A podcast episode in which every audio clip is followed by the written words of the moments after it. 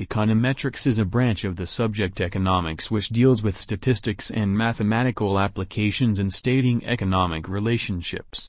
It is a quantitative analysis of models and statistics employing data to generate theories or proving a hypothesis in the subject of economics. Econometrics is used to predict future financial and economic trends.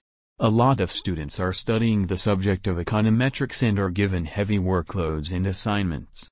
Hence, Learners face difficulties in doing their econometrics assignments on time and often get worried about scoring lesser grades. Availing students assignment help from professionals is highly beneficial for students who face complications while completing their academic work. We will discuss some basics of econometrics for a better understanding of the learner here. These were some applications and limitations of the subject and its study.